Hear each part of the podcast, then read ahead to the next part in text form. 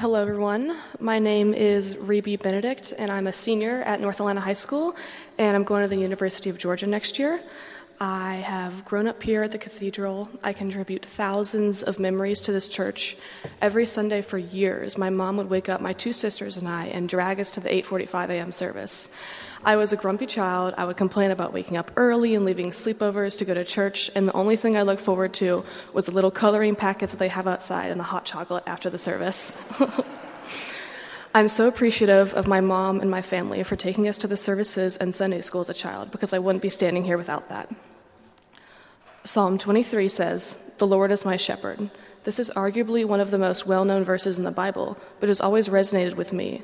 For as long as I can remember, I've had this little ceramic square hanging in my bathroom.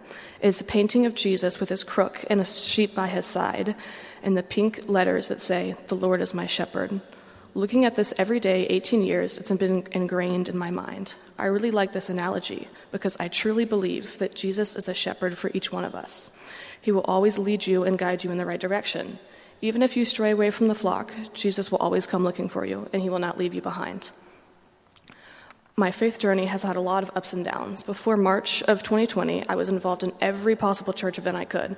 I participated in youth diocese events. I was part of the diocese commission, planning and leading weekend retreats for youth all across North Georgia, up at Camp Michael, amazing place.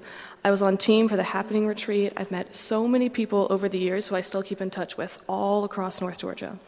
Here at the church, I participated in a weekly Tuesday night Bible study. I was a confirmation mentor on the youth leadership team.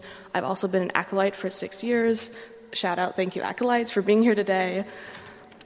Um, but once COVID hit, it was all gone. We still had diocese Zoom calls. I helped lead worship and plan online events, but it just it wasn't the same. I didn't realize how much of my life and my happiness came from the church community until I lost it.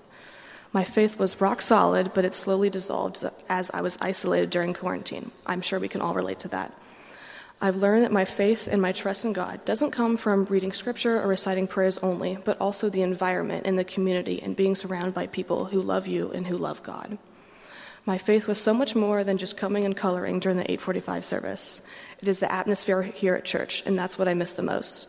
It was the people I know I can always trust. Special shout out to all the people I've grown up with here at the church, and we've explored our faiths together. No matter what the situation was at school or at tennis practice or at home, I always had my church community to fall back on. Each week, I look forward to seeing the people that I've trusted forever.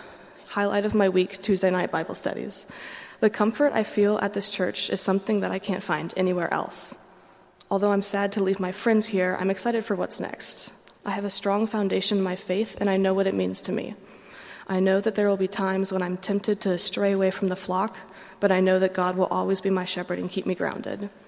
I'm so appreciative of everything this church has given me. I've learned so much about myself and created lifetimes of friendships. So, also, I would like to say thank you and go dogs.